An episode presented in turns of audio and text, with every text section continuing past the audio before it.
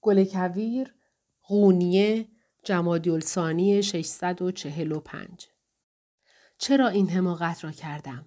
دانسته و آگاهانه نباید به حرفش گوش می دادم.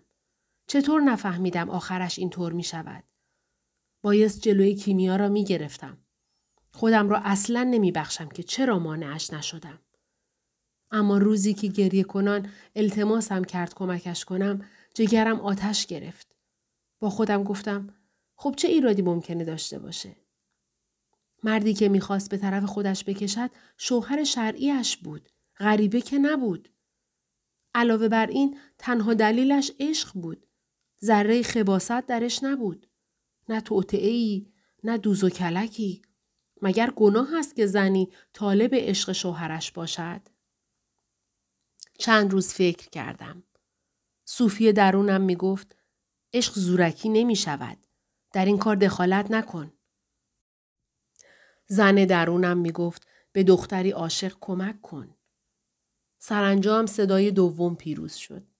و این شد که من به دخترکی روستایی که تنها معیار زیباییش حنا گذاشتن در کف دستها بود راه و رسم به دست آوردن دل مردها را آموختم.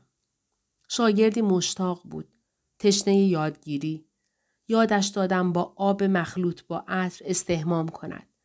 پوستش را با روغنهای مخصوص بمالد و نرم کند.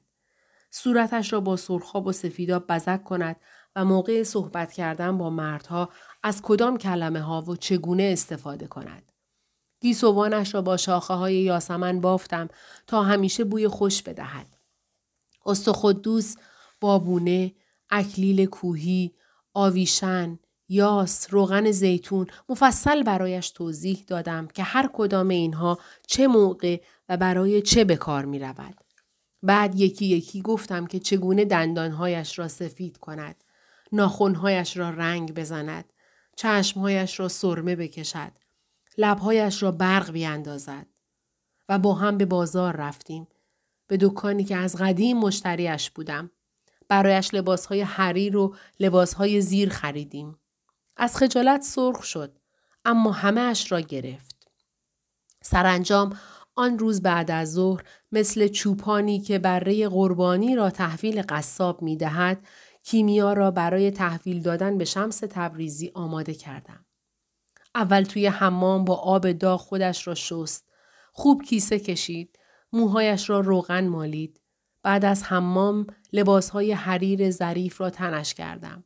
لباسی صورتی رنگ با طرح سنبل انتخاب کرده بودم تا زیباتر به نظر برسد. آخر سر صورتش را آرایش کردم. یک دانه مروارید قابدار هم روی پیشانیش چسباندم تا جاذبه اش بیشتر شود. کارم که تمام شد کیمیا آنقدر زیبا شده بود که نمی‌شد چشم از او برداشت. دیگر آن دختر ساده نبود. زنی بود که در آتش عشق میسوخت. زنی که حاضر بود بهای رسیدن به عشقش را بپردازد. نگاهش که می کردم آیه های مربوط به یوسف و زلیخا به یادم افتاد. زلیخا در آتش عشق مردی می سوزد که از خواسته های او گریزان است. وقتی می شنود زنان شهر حرف های ناشایستی درباره اش می زنند، همگی را به خانهاش دعوت می کند و به یوسف می گوید هر وقت صدایش کرد وارد اتاق شود. به هر یک از آنان کار داد و گفت بر آنان درای. چون زنان او را دیدند وی را بس شگرف یافتند و دستهای خود را بریدند و گفتند منزه است خدا این بشر نیست این جز فرشتهی بزرگوار نیست چه کسی می‌تواند زلیخا را سرزنش کند که چرا عاشق فرشتهی بزرگوار شده است کیمیا دم غروب پیش از کشیدن روبنده بر صورتش و قدم گذاشتن به کوچه با چشمانی مملو و از بیم و امید نگاه هم کرد. پرسید چطور به نظر میام خواهر؟ گفتم مثل دختر شاه پریون.